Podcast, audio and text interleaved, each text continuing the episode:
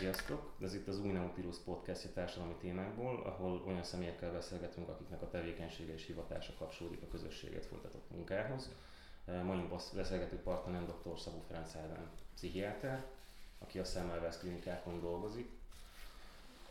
És az első kérdésem akkor ugye az lenne, hogy hogyan kerültél a pályára, mi a motiváció, mi itt arra, hogy pszichiátriai betegekkel foglalkozz? A, szervusztok! Hú, köszönöm szépen a, a kérdést, kérdéseket. Hát nem volt nehéz dolgom igazság szerint az egyetemem. Mindig is valami olyan szakterületet szerettem volna választani, ami mindig tud újat mm, vagy kihívást állítani elém. Mindig azt gondoltam, hogy a pszichiátriai betegek történetei, sorsa azok mindig különbözőek, tehát nincs két egyforma nincs két egyforma sztori, nincs két egyforma történet, egyforma tünet együttes, egyforma előzmény, egyforma családi környezet, uh-huh. és a többi, és a többi, és ezt hál' Istennek aztán az élet be is igazolta, hogy így van, hogy minden egyes eh, beteg történet az uh-huh. más és más. És amit már én is mondtam, hogy nekem sem feltétlen tiszta, hogy a pszichológiai eset és a pszichiátriai eset között hol húzódik a határ, hogy mit jelent az, amikor valaki már tényleg gyógyszeres kezelésre szorul, az mit akar. Igen, hogy e, e, ez egy nagyon fontos kérdésnek tűnik, hogy én mindenképp a, a két tudományterület együttes létjósultságáról beszélnék, hogy, hogy ez, hogy ritkán tudom azt mondani, hogy, hogy van pszichiátria, pszichológia nélkül. Olyan esetek vannak, amikor pszichológ, a pszichológiai terápia vagy a pszichológia létjogosultsága mellett pszichiátriára nem feltétlenül van mhm. szükség, de nem, nem gondolom, hogy létezik olyan uh, eredményes és adekvát ellátás, mhm. ahol a pszichiátria ott van, és mondjuk pszichológia nincs mellette.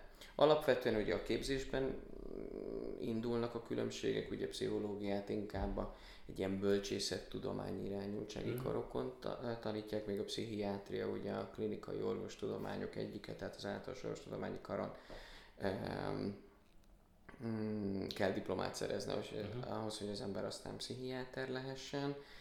Um, ugye a legalapvetőbb különbség az ellátás vonatkozásában pedig a gyógyszer alkalmazhatóság, hogy a, hogy a pszichiáter, mint orvos, ugye írhat fel gyógyszereket, és hát jellemzően a pszichiátriai ellátás látóterébe kerülőknek szüksége is van gyógyszeres kezelésre, de nagyon fontosnak tartom, hogy még a pszicho- pszichiátriai ellátásban részesülőknek is szüksége van pszichológiai mm. ellátásra, és hát amik, ahol csak pszichológusok ö, foglalkoznak ö, esetekkel, ott ar- arról van szó, hogy nincs olyan súlyossági fok, vagy nincs olyan erős klinikai tünet, uh-huh. vagy e, funkcióromlás, vagy a, vagy a paciens számára kínzó e, jelenség, amely miatt gyógyszert kellene alkalmazni. A pszichológiai terápiák alapvetően, e, de nem kizárólagosan e, beszélgetés alapú uh-huh. terápiák, a pszichiátriában, a klinikai pszichiátriában pedig elsősorban ezeknek az úgynevezett erős klinikai tüneteknek a megfigyelésén és a gyógyszeres megszólításán van a hangsúly. Lehet egyébként ezt is úgy, mert pont tegnap a két amigós hölgy mondta, hogy ugye az orvosok visszajeleztek, hogy nagyon sokat segít a gyerekeknek az, hogy foglalkoznak velük, és ennek a gyógyulásban is vannak kimutatható eredményei. Tehát a lelki állapot az segít a gyógyulásban, magyarán, tehát hogy a pszichológiának is valami hasonló egyensúlyozó szerepe lenne? Abszolút, abszolút, hogy fogalmazhatunk így is, igen, hogy hogy, hogy um, számos jelenség, uh, hogyha ha létrejön bennünk, legyen ez mondjuk egy egészségügyi panasz, nem tudunk aludni, uh, félünk valamitől, uh, de menjünk súlyosabb irányba, tehát halucinátoros mm. élményeink vannak, vagy meggyőződésünk, hogy ártani akarnak nekünk, vagy követnek minket az utcán. Mm. Ugye az a jelenség, hogy mi ezt egy biztonságos környezetben tehát számunkra biztonságot adó módon eh, feltárhatjuk, megoszthatjuk, és mondjuk ebben minket megértenek, az egy óriási segítség lehet. Nyilván nem azt mondom, hogy ettől a halucinációk vagy a, vagy a téveszmék szanálódnak, csak attól, hogy megértő fülekre lelek, de mhm. mondjuk a hozzájuk társuló szorongáson vagy nyugtalanságon biztosan tud segíteni.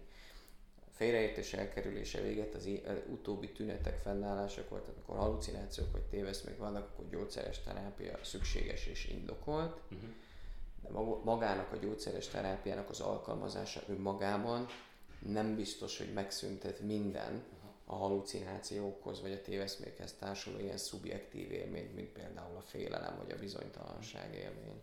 És egyébként ezek a betegek, ha most itt a paranoia felé megyünk, ők amúgy tisztában vannak valahol azzal, hogy ők betegek, van valamilyen érzésük, hogy ők maguktól forduljanak segítségért, vagy...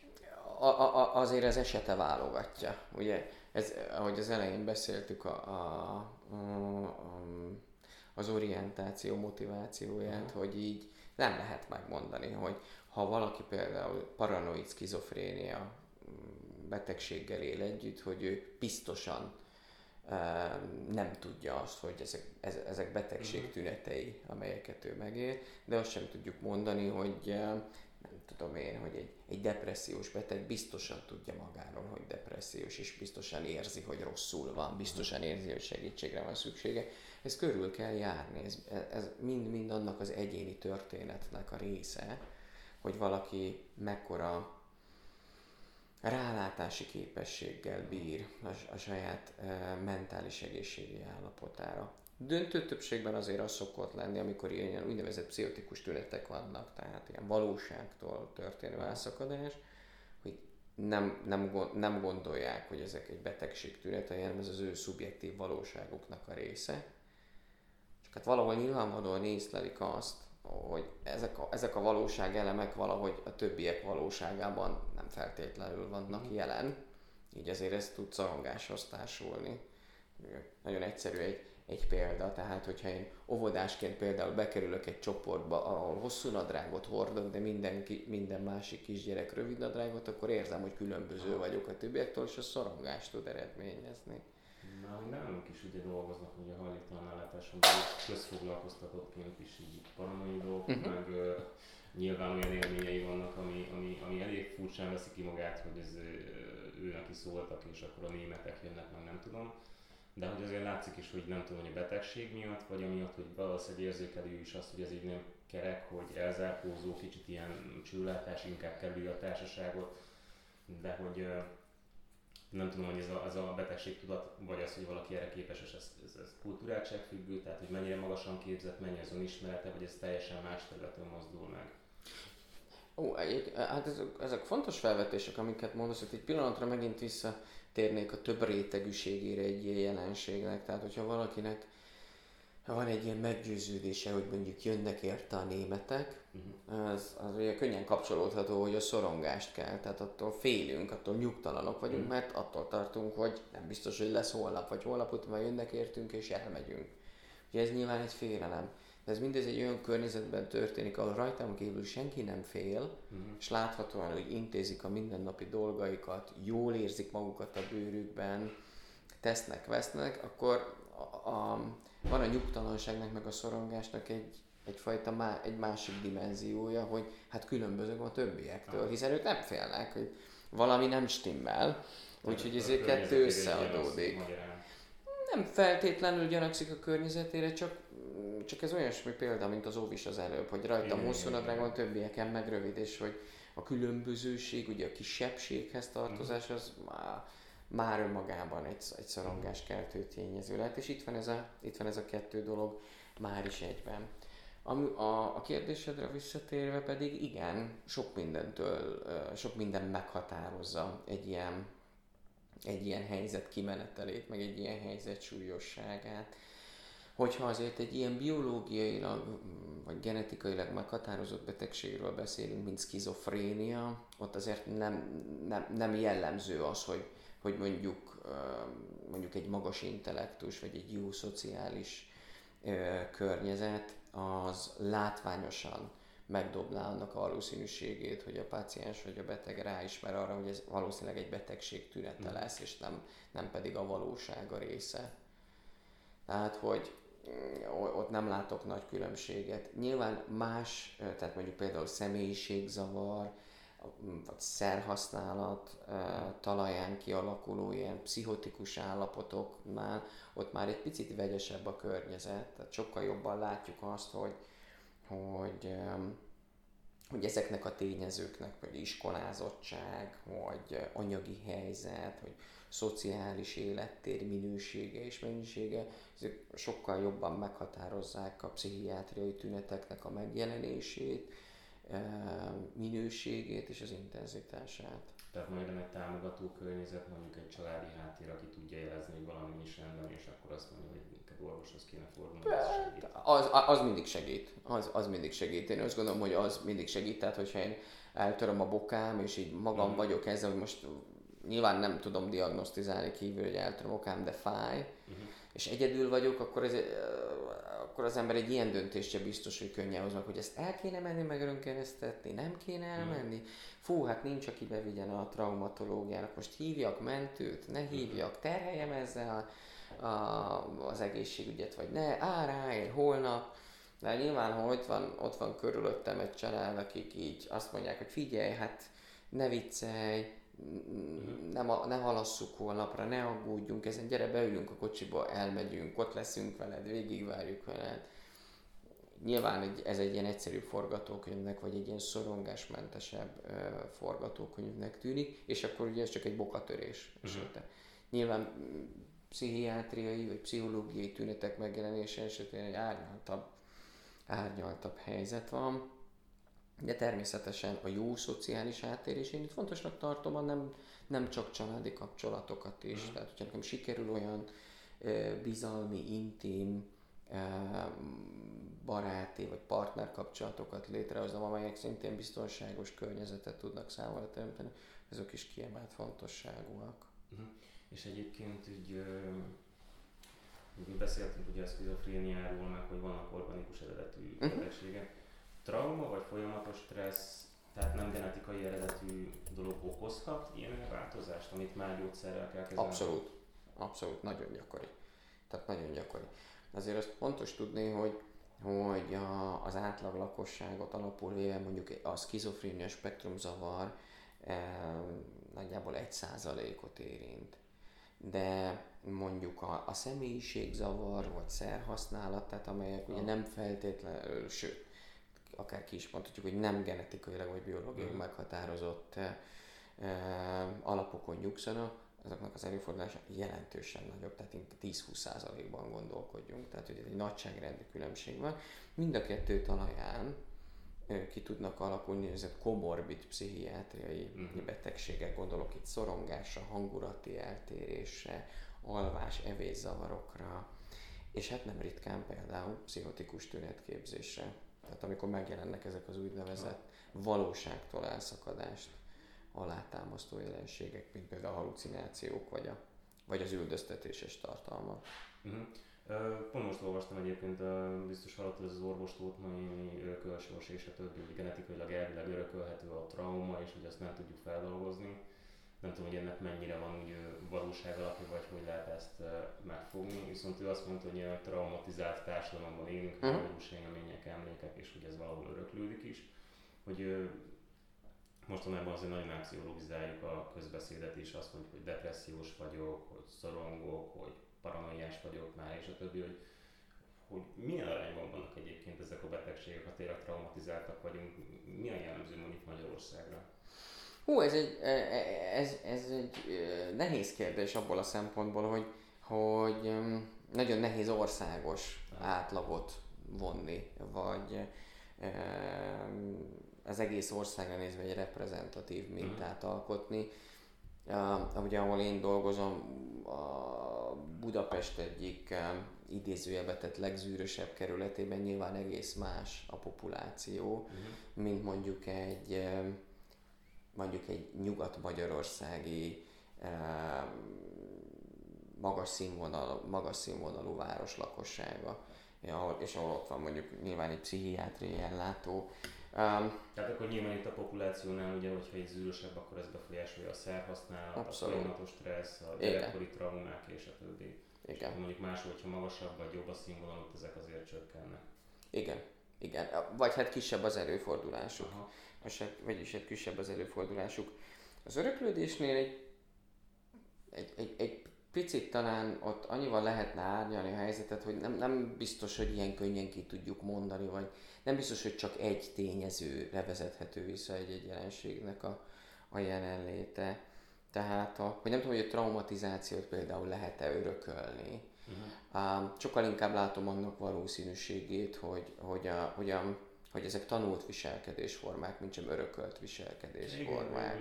Igen, Persze nagyon nehéz, nagyon nehéz ezt így feketén-fehéren elkülöníteni, tehát nyilván történnek és zajlanak is genetikai vizsgálatok. Uh-huh. mindenféle pszichiátriai korképek öröklődésére vonatkozólag, de ha abból indulunk ki, hogy, hogy nekem mondjuk van egy mm, súlyos alkoholhasználat zavarral élő apám, aki mióta, én az eszemet tudom, vagy mióta én megszülettem, nagyon súlyos alkohol problémákkal küzd minden nap, részegen tér haza, minden második nap megkergeti a családot, vagy nem tudom, mindig a falhoz vágja a sörös üveget, nem lehet hozzászólni, durva, kellemetlen, félelmet keltő, és én aztán nem tudom, én kamaszkoromra vagy fiatal felnőtt koromra egy hasonló típus leszek, tétezzük, hogy még nem is fogyasztok alkohol, csak mondjuk egy könnyen frusztrálódó, könnyen agresszívé váló uh-huh. személyiség leszek, akkor ugye felmerül, hogy ez egy öröklődés, de hát az a szegény gyerek az az életben nem látott más mintát arra, hogy a benne lévő élményekkel, megérzésekkel uh-huh. másképp is meg lehet küzdeni, mint az üvöltés, meg a,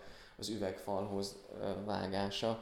Úgyhogy ez inkább tanultnak tűnik, mint sem genetikailag örököltnek, de az a furcsa egyébként, hogyha mondjuk ő ettől fél gyerekként, mert ugye ez van körülötte, hogy nem azt a mintát választja, hogy ő nem ilyen, tehát hogy ezeket ignorálja. Hát ez olyan dolog, hogy tudunk attól félni, hogy késsel villával lenni. Ugye, hogy öt évesen még nem fogalmazódnak meg bennünk ezek, hogy hú, én ilyen nem szeretnék lenni, vagy én így nem szeretném csinálni, hanem ugye igazán a tudatunkra, vagy a tudatos gondolkodásunkra azért így a, a korai kamaszkor előtti években, tehát ilyen 10-12 éves korunkban korunkra jutunk.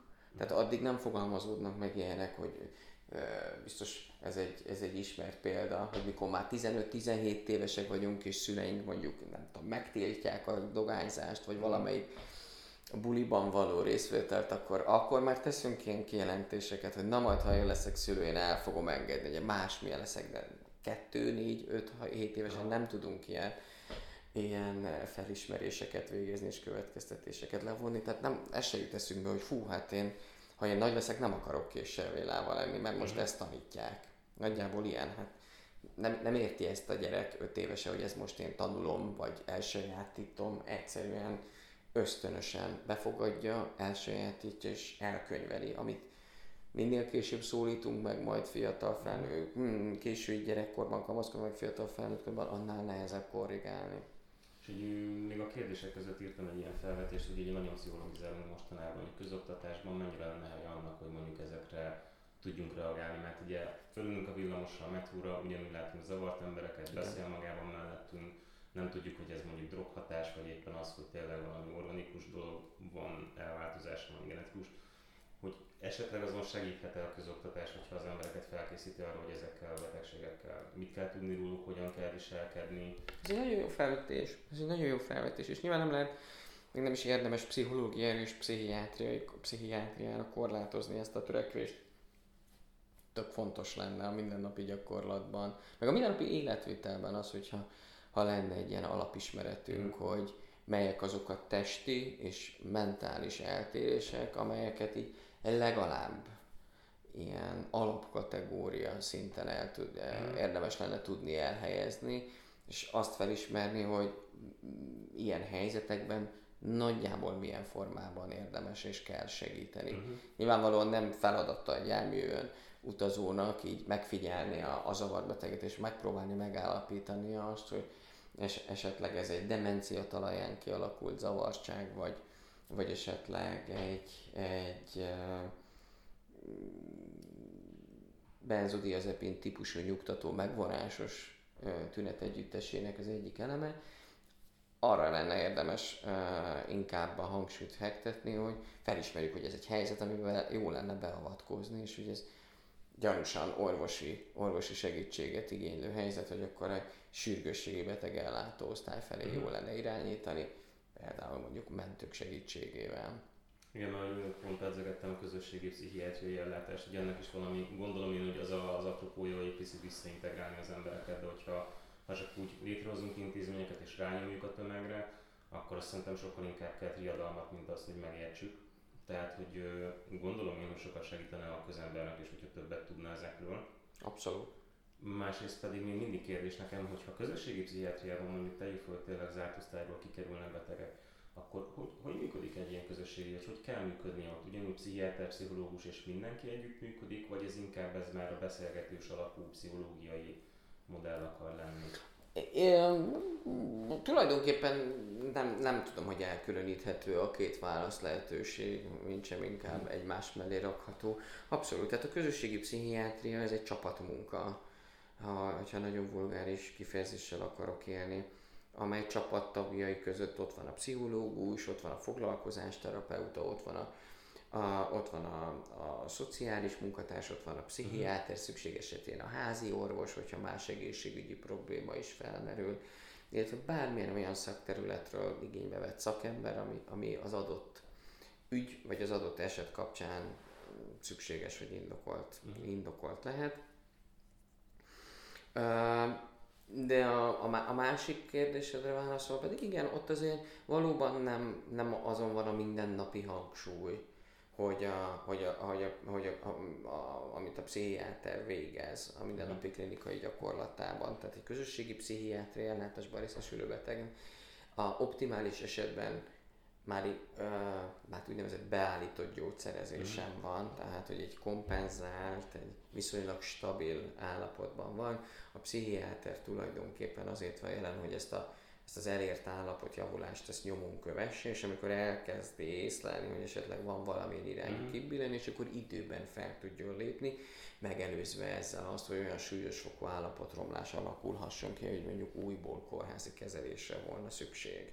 És hogyan lehet egyébként ezt nyomon követni egy nyitott terepen, ahol egyébként ugyanúgy a betegnek megvan a szabad mozgástere, ide megy, oda megy, oda megy, adott esetben nem be a gyógyszerét, mert lehet, hogy megkezd előni belőle a paranoia, nyilván nem fogja közölni, mert ezt ő saját magában megbeszélni, és elkezdi szépen elhagyni a gyógyszerét, a többiek pedig csak a tüneteket látják, de nyilván nincs olyan hatásuk, hogy te menj vissza a kórházba, tehát hogy lehet ezt kezelni, hogy valahogy azért mégis gyógyszerelve legyen, ne legyen önveszélyes, ne legyen közveszélyes, és kinti normál szociális környezetben tudjon élni teljes értékűen.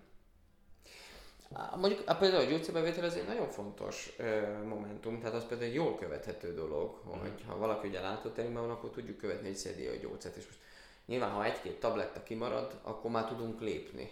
Hogy valószínűleg egy-két tabletta kimaradása nem fog azzal együtt járni, hogy hogy nagyon súlyos fokú állapotromlás vagy. Nyilván valaki nincs ellátásban, és eltelnek hetek, hónapok gyógyszer nélkül, ott gyakorlatilag időzített bomba, hogy mikor kerül be uh-huh. sürgősséggel egy, egy akut pszichiátria osztályra az illető. De igen, tehát hogy észleljük, hogy nem veszi be a gyógyszert, vagy észleljük, hogy az eddig egyébként viszonylag aktív, vagy öm, szociálisan öm, magasabb aktivitást mutató személy egyszer csak elkezd visszahúzódóbb lenni, akkor, ne, akkor a pszichiáter azt mondja, hogy hú, akkor most vele egy picit több időt töltök, többet beszélek, megpróbálom körüljárni, mm. mi mhm. történhet vele, lehet finomítani a gyógyszereken, felhívni ennek a, ennek a lépésnek a mm, fontosságára a figyelmet a beteg számára, hogy hú, most van az, amikor lehet, hogy érdemes lenne eh, lépnünk, hogy ne kelljen újra nagyobb bajjal szemben találni magunkat, ne kelljen újra kórházba lenni, tudunk ezen az állapoton is segíteni, és most még csak ki, kis, kis lépéseket kell tenni, az, hogy tudjunk segíteni. Tehát van egy ilyen csomó, van egy csomó ilyen mm, eszköz az arzenálban, amit használhatunk. Igen, hogy én hajléktalanlátásban nyilván azt látom, hogy akik bejárnak, azok között is ugye rengeteg az az eset, akinek azért valószínű, hogy több kéne. Uh-huh. Tehát vagy gyógyszeres kezelés, ugye nyilván a egyrészt a pia megvonásnál ugye az elvonási tünetekre, vagy pedig már a pia és bármilyen más cucc hatására a pszichotikus aha, viselkedés, illetve nagyon sok a paranoid, amit nem tudok én sem, hogy most azért, mert ugye nem volt családi háttere, és így ide csúszott le, vagy mert volt, és igazából nem tudták ott se kezelni, és ide csúszott, de hogy elkallódik. Tehát én nem látom, hogy a közösségi pszichiátrián belül ott meg lehet őket úgy tartani, hogy egyébként az egész, egész klientúra valahol problémás. Tehát egy nagy probléma kupazóba beleteszünk még egy-egy olyan fokozott problémát, nincs. Tehát kitűnik a tömegből, de nincs rá kezelési mód. És én nem tudom, hogy Magyarországon most hogy alakulnak ezek a modellek, hogy van olyan opció, ahol mondjuk ezeknek a betegeknek, ahogy régen voltak szanatóriumok és a többi, hogy hosszabb távon, akár évekig tartó ellátást, úgyhogy a megfelelő helyen, akár úgy, hogy most változik ugye a pszichiátriai modell, hogy kiálljon, de hogy, hogy meglegyen ez a napi kontroll, hogy gyógyszerezünk, megbeszélgetünk, tehát hogy valami ilyesmi, ne hajlítalanként kössön ki. Még akkor sem, ha nagy általánosságban azt tudjuk elmondani, hogy egyelőre nincs annyi szolgáltatás uh-huh. elérhető stádiumban, mint amennyi betegnek erre szüksége volna. A másik fele a, a történetnek pedig az, hogy ezek az ellátások, ugye, hát ugye kérdés, hogy, hogy, hogy, hogy a beteg számára valóban a legjobb megoldást hozzák. Hogy bejön mondjuk egy akut pszichiátriai osztályos kezeléshez megtörténik, tudunk valamit stabilizálni a helyzetet. Nyilván azt az volna optimálisabb, hogyha egy hosszabb rehabilitáció vagy egy közösségi pszichiátriáltás keretében folyamatosan látótérbe lenne, csak közben hát éljük a 21. század társadalmát, mm. és hogy, hogy ugye nyilván egy akut pszichiátriai kezelés után elért állapot javulás után az is fontos, megfontolásra kerül, hogy ne, ne próbáljon-e meg még a, a mindennapi életben meg funkcionálni, tehát visszamenni dolgozni, vagy munkát keresni, megpróbálni az emberi kapcsolatait fenntartani, mindennapi ügyeit intézni. Arra, arra gondolok, hogy, hogy, hogy most jelenleg ott tartunk, hogy a közösségi pszichiátria ellátás elsősorban azokat érinti, akiknek ugye a pszichiátriai betegsége már van annyira erről lehaladott állapotban, hogy ez az előbbi forgatókönyv már nem igazán jön szóba. Tehát arra gondolok, hogy akik már önálló életvezetésre, mm. rendszeres segítség, önálló életvezetése, rendszeres segítségnyújtás nélküli mindennapokra nem igazán alkalmasak. Ezeknek egyébként az organikus elváltozásoknak gyógyszeren kívül nincs olyan módja, ami, ami vannak ezek a 30 napos depó injekciók uh-huh. elvileg, tehát hogy nincs olyan, hosszabb távon megadja fél év, egy év, és akkor, hogyha még el is felejti, akkor mondjuk azért van egy olyan átlagszint, ami, ami alá nem tud menni mentálisan vagy pszichésen. Vannak, tehát a depóinjekciók azok működnek, azok jellemzően kettő vagy négy hetente uh, alkalmazott uh, injekciók, amelyek az adott hatóanyag vonatkozásában ugye a szájon át történő gyógyszeres terápiát helyettesítik, de mhm. nem feltétlenül. Ez alatt azt mondom, hogy sok beteg kombinációban kapja a mhm. gyógyszereit, és csak bizonyos tünetek vonatkozásában van lefedés az inekcióval, bizonyos tünetek vonatkozásában viszont muszáj, eh, vagy hát indokolt és javasolt szájon át is gyógyszert mhm. szedni. Hosszabb, hosszabb idejű nem nagyon mm, tudunk biztosítani. Most van, van egy-két ilyen depóinekció, amit ki, ami, ami, ami három hónapos eh, idézőjelben, tehát lefedettséget biztosít, vagy nyilván zajlanak a gyógyszerfejlesztések a még hosszabb ideig történő mm. egyenletes hatásbiztosítás érdekében. Tehát azt is azért tudni kell, hogy sajnos egy hatóanyag az nem biztos, hogy ugyanolyan hatékony lesz egy-kettő-öt év múlva, mint mm. mondjuk ami kezdetkor. Ugye a receptoraink a, az agyunkban, tehát a központi idegrendszerben azért dinamikus, dinamikusan változnak mint számukban, mint minőségükben. Uh-huh. Um, úgyhogy, úgyhogy nem biztos, hogy az a hatóanyag, ami 2016-ban gyönyörűen segített, az 2021-ben ugyanolyan hatékony lesz egy állapotromlás esetén. Ez ugyanaz, mint a hozzászokás valamilyen szerhez? Nem, más, más a, a alapvető mechanizmus. Uh, és hát nyilván mi, mindenre, főleg így a, így a antipszichotikumok vonatkozásában, amelyeket főleg, vagy például szkizofréniában alkalmazunk, azért ennyire nem ismertek ezek a mechanizmusok, mm. hogy, hogy miért lehet az, hogy egy adott antipszichotikumra egy idő után már nem reagál az adott, hogy haladhat előre a betegség is, mm. megjelenhetnek új tünetek, tehát ez az új tünetek kifejlődését más egyi régiók is bekapcsolhatnak, amelyek lehet, hogy eredetileg sem reagáltak volna. Tehát ez egy ilyen progresszív folyamat, az hát az, a, a szkizofrénia spektrum zavar az egy egyértelműen progresszív betegség. Milyen a legvégső állomása a stádium egyébként? Régen egyébként a szkizofrénia spektrum zavart is egyfajta demenciának tartották, amíg nem sikerült vagy amíg nem volt ilyen szépen klinikailag elkülöníthető a többi demenciától, hogy ez egy, ez egy szellemi leépüléssel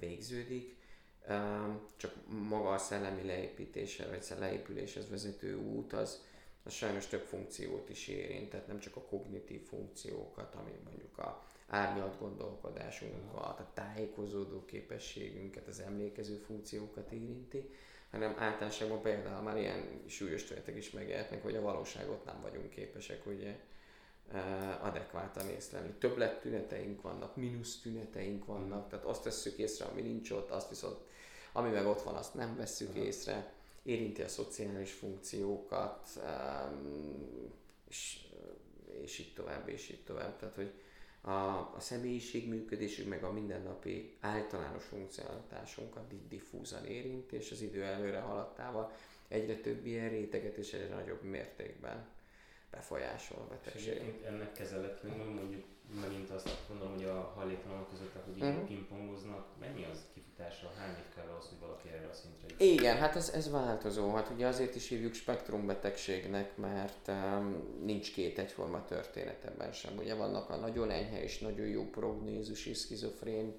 szkizofrénia megnyilvánulások, ott akár gyógyszer nélkül is évekig, tehát feltűnés nélkül mhm. marad, uh-huh. hogy ott zajlik ez a betegség. Aztán vannak a nagyon rossz indulatú, nagyon súlyos skizofrénia formák, amelyek már az első pillanatnál elcsípett eh, állapotromlás, adekvát megszólítása esetén sem lassítható, bármint a progressziójában, és évek, évek után, évek elteltével, tehát akár a 20-as év végén járó fiatalnál azt lehet észlelni, hogy tehát, hogy érdemi kognitív munkába már nem vonható be. Uh-huh. Nyilvánvalóan ugye ránézésre nem fogja a klasszikus demens képét festeni, mert nem egy idős emberről lesz szó, aki hát már szegény nem tudja, hogy igen, balra vagy jobbra kell menni a boltba de akár már később 20-as években megjelent ez a funkció kiesés, hogy akár tájékozódni sem tud már a megszokott környezetében. És akkor ez magyarán önellátás képtelenség? A, hát a vége az önellátási képtelenség. Így Tehát van. azok, akik így ott dinnyognak oda, akik magukban nincsenek bepiálva, bedrogozva, csak egyszerűen vannak fal. Igen, vélhetően a szkizofrénia spektrumon vannak, de hát nyilván más pszichiátriai betegségek is uh-huh. vezethetnek.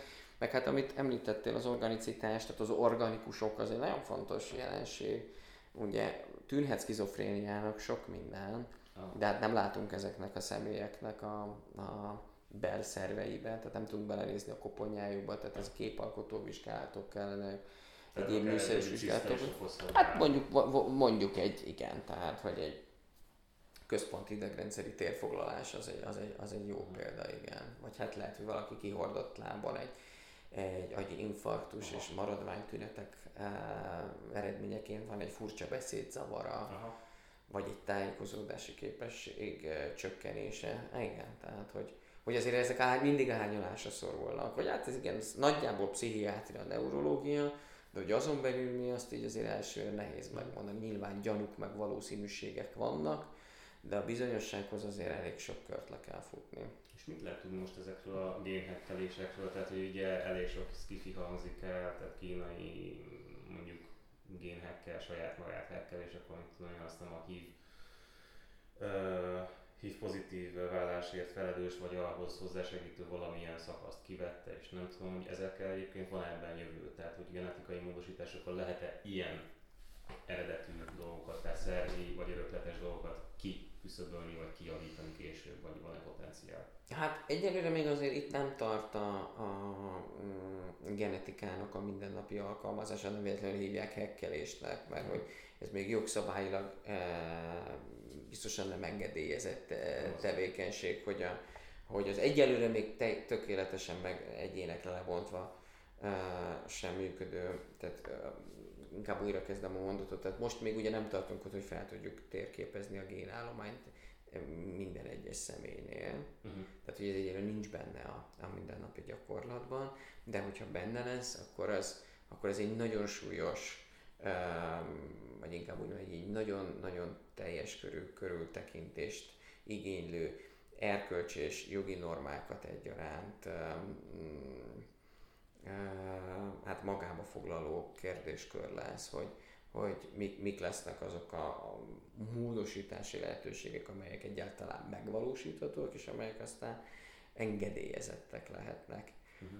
Itt nyilván most még elsősorban a személyes vélemények csapnak csak össze. Én a magam részéről mm, ugye nagyon, nagyon óvatosan nyilatkoznék bármilyen génmódosításról, mert hát ezek gének. Tehát, hogy az, hogy, ahogy, ahogy a kromoszómák génállományait, vagy géntartalmát, ha így akarok így fogalmazni, így, így azonosítjuk, ezzel van egy ténytudásunk, vagy van egy tény megállapításunk, de nagyon fontos jelenség az úgynevezett epigenetika, ami azt jelenti, hogy igazság szerint az egy, az egy tényező együttes, tehát minden olyan lehetőséget és faktort ö, magába foglal, amely a gének kifejeződésébe beleszól, vagy a gének kifejeződését szabályozza. Ezért azt mondom, hogy egyáltalán nem biztos az, hogy akinek a genetikai állománya mondjuk skizofrénia, spektrumzavar hajlamára uh, pozitív, hogy abból, a, abból az illetőből egyébként skizofrén beteg lesz valaha is. Mert hogy ezek az úgynevezett epigenetikus tényezők felülírhatják a génállományt. Tehát lehet, hogy soha nem fognak kifejeződni azok a fehérjék, amelyeket a gének kódol, amelyek aztán a skizofrénia kialakulásához szükségesek, hogy én nagyon leegyszerűsítsem. Mm-hmm. Tehát, hogy minek módosítanék egy génállományt, ha egyáltalán nem biztos, hogy abból lesz lesz, lesz betegség, vagy lesz bármi hajlam. Viszont akkor ugyanúgy az örökölt minták, meg amilyen ingereket kapunk, és ahogyan fejlődünk, az viszont kihat a genetikánkra, tehát módosíthat ugyanúgy, ahogy egy trauma Hát inkább a, a gén kifejeződést módosíthatja. Uh-huh. Tehát a, a, a, a genetikát már nem fogja módosítani semmit, tehát ami be, be van kódolva a gének szintjén a kromoszómányba, azt nyilván, hogyha nem történik a sejtosztódás során valami, valami elváltozás, akkor azt nem, nem fogja módosítani, és mi a kifejeződésüket lehet uh, módosítani. Tehát az a hajlam, hogy ki jön vagy nem jön ki, ez ugyanúgy. Tulajdonképpen úgy is fogalmazhatunk, hogyha nagyon modellszerűen szeretnénk beszélni erről, hogy a gének végül is információkat tárolnak. Uh-huh. És hogy, hogy azok az információk kvázi kiszabadulnak-e, és azok az információk szerint a szervezet az válaszol-e, az attól függ, hogy kiszabadulnak ezek az információk, és ez egy csomó tényezőtől függ, hogy, hogy kiszabadul-e az az információ. Uh-huh. Visszatérve kicsit egyébként így a magyar közegre, meg Magyarországra, hogy uh, ugye azt szokták rá mondani, hogy depresszív népség vagyunk a nemzet, hogy nyelvünk is, már minden ilyen komorságra nem gyakoribbnak tűnhetnek a depressziós tünetek, vagy ez inkább csak ez a kedély állapot azért nem púlos, tehát hogy nem... Hát, Ú, hát ez megint egy nehéz kérdés, mert abból azért nem lehet a társadalmi, történelmi, meg a politikai mm. ö, ö, tényezőket kihagyni, és nyilván nem keresztmetszetről beszélünk, mm. hanem, han, hanem itt évtizedekről, akár évszázadokról is lehet beszélni. Én azt gondolom, hogy azért a történelmi idők, meg, a, meg az azok alapján szerveződő, pláne tartós társadalmi jelenségek, azok, azok azért kihathatnak természetesen arra, hogy, hogy mi az átlag populáció, mondjuk hangulati vagy közérzeti szintje. Uh-huh. Nehéz ilyen megállapítást tenni, hogy Magyarország egy de- de- depressziósabb ö, uh-huh. nép. Ugye az annyi mindentől függ, hogy, hogy megtörténik-e a diagnózis, ugyanúgy állítjuk-e fel a diagnózist, mint mondjuk uh-huh. egy másik országban, ugyanolyan könnyen írunk-e fel hangulatjavítót, mint egy másik országban. Depressziósnak számít-e az a tünet, hogyha valaki, nem tudom, kevesebbet mosolyog, vagy épp mm. az, hogy um, a barátságtalansága, vagy kevésbé barátságossága, vagy a mhm. visszahúzódása az sokkal inkább egy kulturális jelenség. Egyébként ezzel a, ezekkel a kérdésekkel a, a, a kulturális pszichiátria foglalkozik. Van igen, igen, igen tudtam még. Ami ezekkel a, ezekkel, a, ezekkel, a, ezekkel a különbségekkel foglalkozik, hogy nyilván van egy csomó olyan viselkedésforma, vagy, vagy olyan gondolat, vagy olyan élményvilág, amely adott kultúrában abszolút elfogadható, vagy elfogadott, még egy másikban teljesen idegen, és mm. ezáltal nagyon könnyen patológiásnak értékelhető, vagy értékelendő. Jellemzően, hogy ilyen nagyon klasszikus példát mondjak, hogy hogy a, a, a, a vallási tanok, tehát hogyha például Magyarországon aki nagyon erős követője egy mondjuk egy távol-keleti vallásos mm-hmm. nézetnek, ott, ott, ott, ott azért valószínűleg érzékenyebbek lesznek a pszichológusok, meg a pszichiáterek arra, hogy nincs itt egy pszichotikus rendellenesség a háttérben. Mm-hmm. és hogy nagyon nehéz meghúzni azt a határon, amire azt mondjuk, hogy ez még, ez még teljesen oké, okay, vagy a, abba a vallási meggyőződésbe, amiről az illető beszámol belefér, vagy hogy itt már egy valóságtól uh, elszakadást észlelünk. Uh-huh. Alapvetően szerintem ott lehet jól elkülöníteni a kettőt, hogy a, a mindennapi funkcionalitásunkat befolyásolja, főleg negatív irányban, vagy nem. Mert ha én egy uh, hirtelen jött kúsza ötletként így nagyon belevettem magam egy nagyon távol-keleti vallástanaiba, és egyszer csak nem kezdek el rendszeresen fürdeni, meg borotválkozni, és nem megyek el a gyerekért az óvodába, meg nem hívom vissza a barátaimat, és munkámat se dolgozom, mert átadom magam Isten kezébe, illetve a vallási tanok uh-huh. által hivatott személyek vagy szervek kezébe, azért az gyanús, hogy az úgy nem lesz kompatibilis a mindennapi életvezetéssel ez a meggyőződés, pláne hogyha ez mondjuk nem egy kulturális megalapozottságból jön, tehát nem ebben nőtt fel, hanem egyszer csak jött ez a változás, azért ez inkább egy pszichiátriai megbetegedésre hívja fel a figyelmet. Nyilván, hogyha ez mondjuk Nepálban történik, aki valaki így élte el az egész életét, és nincs tulajdonképpen törés vagy változás a mindennapi életvezetésében, akkor az sokkal megnyugtatóbb helyzetnek tűnik pszichiátriai szempontból. Uh-huh. És egyébként a mostani fiatal generációkon gondolom kerülnek be közülük is elég sokan ide. Abszolút. Feltételezem, hogy a legtöbb szerhasználó, de hogy azon kívül, amit a szerhasználatokhoz van bármi más, akár azzal, hogy a 21. században vagyunk, kicsit jobban pörgünk, a magánéletünk sokkal nyitottabb, más tartalmakat látunk, kapunk, hívunk egy picit, meg talán az, hogy korábban élünk szexuálisan, van valami másfajta kórkép, ami most jellemző, és mondjuk 10-20 éve nem volt? Hát maguk új kórképek, új kórképeket azt nyilván egy-egy ilyen technikai változáshoz kötött eltekintve, most gondolok itt például a, a nem tudom, hogy nyilván ilyen viselkedési addikció, mint mondjuk a, a, ezek a? Nem is erre gondolok, csak most a neve se jut eszembe ezek a Xbox játékok, ja, vagy ezek a stratégiai játékok, amik 20-24 órára oda tudnak ültetni valakit a, a monitor elé. Nyilván 30 évvel ezelőtt ez nem, nem jött szóba, mert hogy nem volt ilyen. De alapvetően nagy változás nincs, mert hogy korábban meg másféle addikciók voltak, mm. jellemzően inkább szerhasználat, főleg tehát kábítószerek és alkohol. Hát Magyarországon az alkohol az mindig is, mindig is elő volt, ez most is így van.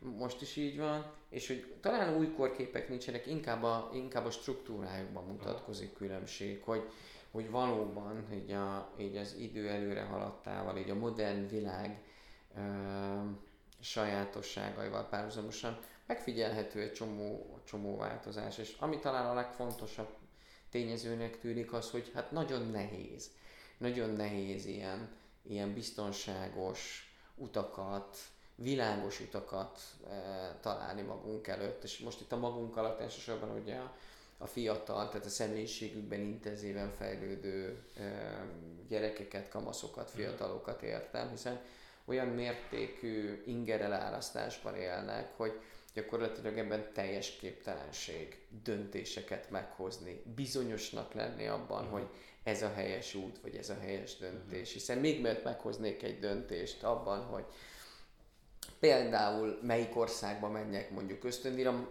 már ér hat másik ösztöndíj lehetőség, hogy csak ilyen nagyon kultúrközi példát hozzak, uh-huh. hogy, hogy, hogy, hogy oda is lehetne menni, vagy az is tartogat jó dolgokat, vagy előnyöket. És hát nyilván nem ez a legfontosabb a mindennapi mindennapi mm, életben. És hát miután a, a, mindenki, aki a környezetemben van ezzel az ingenerálasztással találja magát szemben, mindenki küzd, talán egymás felé is valamelyes kevesebb kapacitás van, milyen biztonság, törődés, odafigyelés uh-huh. biztosítása vonatkozásában. Ami szintén egy nagyon fontos tényezőnek tűnik abban, hogy a mentális stabilitás az miért kezdett el egyre kisebb mértékben jelen lenni az emberekben. És egyébként itt úgy szoktak beszélni, hogy személyiség torzulásról, azt gondolom nem patológiás, vagy nem gyógyszeres kezelés, nem tudom pontosabban. Hát ugye a személyiség torzulás az, az, az nem egy szakmai fogalom, Nyilván a hétköznapi szóhasználatban benne van, és nyilván pszichológusok és pszichiáterek is egymás között, tehát informális fórumokon élhetnek ezekkel a szavakkal. De ez egy nem, nem, nem létező, nem uh-huh. létező jelenség. De személyiség torzsulását nyilván azt szoktuk mondani, mikor az egyén vagy a környezetében élők számára megterhelőbbé, nehezebben viselhetővé válik valakinek a mindennapi jelenléte, viselkedése, együttesed döntései, megnyilvánulásai. Uh-huh és jellemzően ennek a hátterében körvonalazható mm, okok, uh-huh. tehát nem tudom, nem tudom, elvesztette a családtagjait, elvesztette a munka, egzisztenciális uh-huh. nehézségbe került, vagy a szerhasználat átvette az irányítást a mindennapjai felett. Tehát ez egy nem egy egzat fogalom, hanem valami képlékeny dolog, ami változhat, javulhat. Igen, igen, tehát ez egy létező jelenség, csak, csak um, nem, nem, egy, nem egy terminus technikus nyilvánvalóan. Tehát más az oka, és nem ez hivatalosan. És egyébként akik itt vannak bent nálatok, javarészt mivel kerülnek be, milyen... Ez egy, akut, ez, ugye ez egy akut pszichiátriai osztály. Itt uh, um, alapvetően két-két csoportra osztható betegpopuláció található. A kisebbik csoport az úgynevezett közvetlen veszélyeztető magatartást tanúsító betegek csoportja, ami azt jelenti, hogy olyan, olyan mentális zavarral élnek együtt, vagy egy olyan mentális zavartól szenvednek, amelynek velejárójaként akár saját magukra, akár más nézve közvetlen veszélyt jelentenek. Gondolok itt az életre, az egészségre, mm. vagy a testi épségre. És ez az az eset, amelyben a, az akarata ellenére is kötelező őket kezelni. Tehát, hogy ez nem egy mérlegelési kérdés, mm. ez törvény írja elő, hogy ilyen közvetlen veszélyeztető magatartás tanúsítása esetén a beteget kezelni kell. Ez a kisebbik hányada. A, a, a nagyobbik hányada a bentfekvő betegeknek szintén mm, súlyos pszichiátriai tünetektől szenved, hiszen azért a kórházi befekvés szükségessége felmerül, akkor nyilván nem enyhe, enyhe történetekről van szó, de ott ott a betegek önkéntes felvételi kérelme alapján történik a gyógykezelésbevétel, nem tanúsítanak közvetlen veszélyeztető magatartást, de nem feltétlenül vannak tőle messze. Uh-huh. Itt nyilvánvalóan jobban felmerül valami betegségbelátás, valami együttműködési szándék, valami gyógyulási, mm, gyógyulásra törekvés az ő esetükben. És a, a, ami pedig magukat a korképeket illeti, jellemzően a, a közvetlen veszélyeztető magatartást tanúsító betegek valami súlyos pszichotikus állapotban, vagy, vagy, vagy szuicid veszélyben vannak. Uh-huh.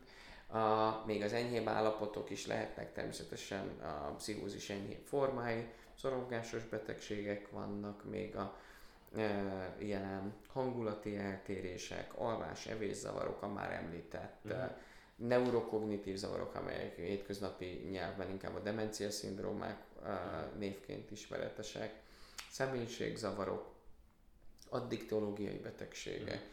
Szóval elég színes a spektrum, és még ez nem is volt egy teljes lista. És akkor, hogy mondtad, van itt a pszichoterápiás rész Van egy pszichoterápiás részlegünk, így van. Gondolom, akkor a pszichiáter, pszichológus vegyesen van benne, gondolom a pszichoterápia az, az egy olyan igen, szakosított képzettség. Igen, ez itt egy komplex, ez itt egy komplex uh, um, kezelés a mi pszichoterápiás részlegünk, ahol pszichiáterek, pszichológusok, uh, művészetterapeuta, relak- művészetterapeuta, illetve relaxációban, kommunikációban is jártas szakemberek is benne vannak a, a, a mindennapi munkában. És milyen hatékonyság, azt mit lehet tudni, hogy aki onnan mondjuk egy ilyen terápiát végigcsinált, milyen eséllyel tér vissza ugyanúgy páciensként, vagy mennyire tudja alkalmazni az életében?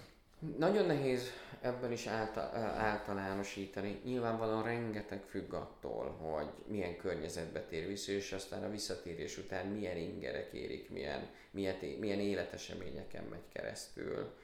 Nyilvánvalóan mondjuk egy traumatiz, bármilyen traumára átesett paciensnél, ha sikerül is elérni állapotjavulás, sikerül az általános szorongás szintet csökkenteni, vagy a hasonló traumatizáló helyzettől való anticipátoros félelmét csökkenteni, ha nem kerül hasonló helyzetbe, vagy, vagy nem ismétlődik a, a, az a traumatizáció újból, akkor nagyobb valószínűséggel gyógyul. Ha ismétlődik, akkor nagyobb valószínűséggel visszakerül, vagy visszaesik. Uh-huh. Nagyon nehéz, nagyon nehéz megmondani, mert ugye arra nincsen sem a pszichiáternek, sem a pszichológusnak, sem semmelyik szakembernek a, a hatása, uh-huh. hogy az éle, milyen életesemények érik a, érik a, a pacienst a külvilágban. Csak gondolom a megküzdési készlet, amit decemberben. Így van. Viszont a felkészítésben nagyon jól lehet őket segíteni. Tehát, uh-huh. hogyha fel is lehet például készülni egy újbóli traumatizációra, uh-huh. hogy ne álljunk olyan eszköztelenül uh, a, a, trau, az új, a trauma ismétlődés során, mint mondjuk nyilván álltunk legelső esetben. Lassan már nem lesz több kérdésem, viszont egyre még visszatérnék, ugye egyszer beszéltük az aluljáróba a Igen. neurozist is, az is ugye kulturáltság, illetve tanulás függő, hogy ez egyébként nem, hanem organikus dolog, ez gyógyítható, kikezelhető, vagy ez hogy működik? Igen, ez egy nagyon, ú, ez is egy nagyon összetett fogalom. Ugye a neurózis ma már nincs is benne a, a modern nomenklatúrájában a, a betegségek osztályozásában, sem a, sem a Magyarországon használtban, sem az amerikaiban. Tulajdonképpen a neurózis egy, egy, egy, egy, krónikus, egy krónikus állapotnak a leírására szolgál, ami, ami jellemzően a hangulati, szorongásos, ak- akarati, illetve komplex motivált cselekvési problémákkal jár együtt. Utóbbiak alatt értem mondjuk a szexuális működést, vagy az étvágyat, vagy az aktivitást, hogy jellemzően ezeket a funkciókat érintő, ezek közül valamelyiket szinte állandóan, különböző intenzitásban, epizódszerűen, tehát mhm. időszakosan érintő állapotról van szó, amelyet nagyon könnyen mozgatnak mhm. az életesemények. És ez alatt akár úgy is fogalmazhatnánk, hogy ezekre az életeseményekre van egy fokozott érzékenység. Aha. Tehát, hogy akár mert egy kisebb egy stresszforrás hatására is valamelyik funkció nagy mértékben érintetté válik.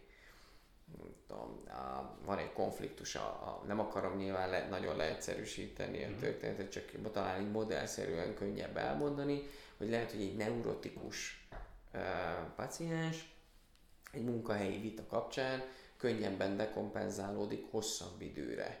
Tehát, hogy lehet, hogy jobban megviseli őt, és akár mondjuk hetekig vagy hónapokig eh, rosszabbul tudja magát érezni, még egy neurózissal együtt nem élő, egy munkai konfliktussal meg tud küzdeni, úgyhogy lehet, hogy egy óra múlva már el is felejti, vagy még magasabb szinten küzd meg vele, hogy konfliktusnak a, a megszólítására és a megoldására törekszik egy neurotikus beteg um, uh, nagyon könnyen, nagyon könnyen um, a szenvedés, illetve a rossz közérzet áldozatává esik, az, az nagyon könnyen eluralja a mindennapjait, nagyon könnyen rányomja a bélyegét arra, hogy, hogy hogy érzi magát a bőrében tartósan, és ezután a ördögi körként rányomja a bélyegét arra, hogy hogyan tudja a funkcióit ellát. És nyilván, ha van egy funkcióellátási csökkenés, azt is könnyen meg, azt is fokozott mm. szenzitivitással érzékeny, még rosszabbul tud tőle lenni, hogy én már a dolgaimat sem tudom ellátni. De egyébként közben rosszul is vagyok.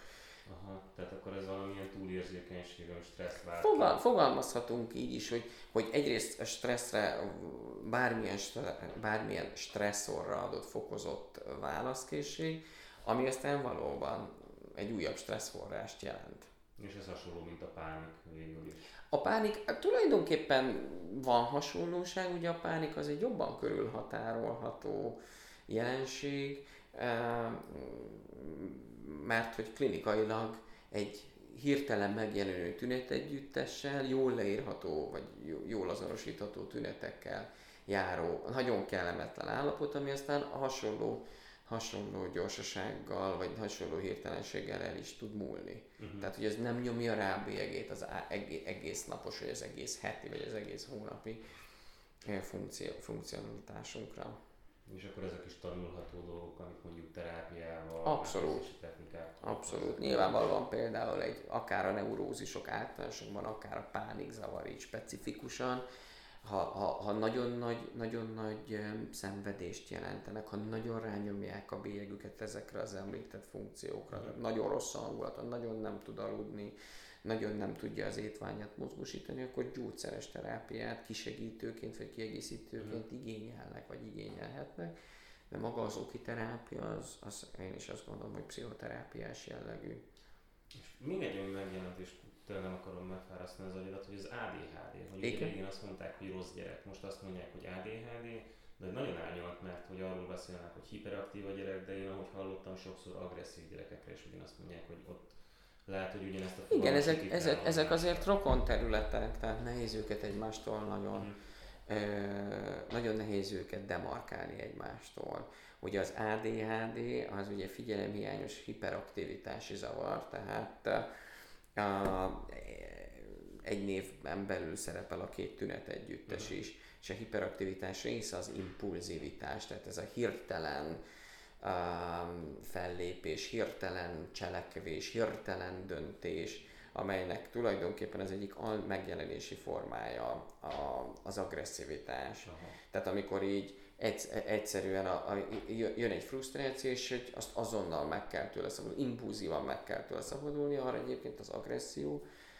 mint olyan, egyébként egy elég jó eszköz. Mm. Tehát az agresszió tényleg le tudja vezetni a feszültséget, vagy a frusztrációt.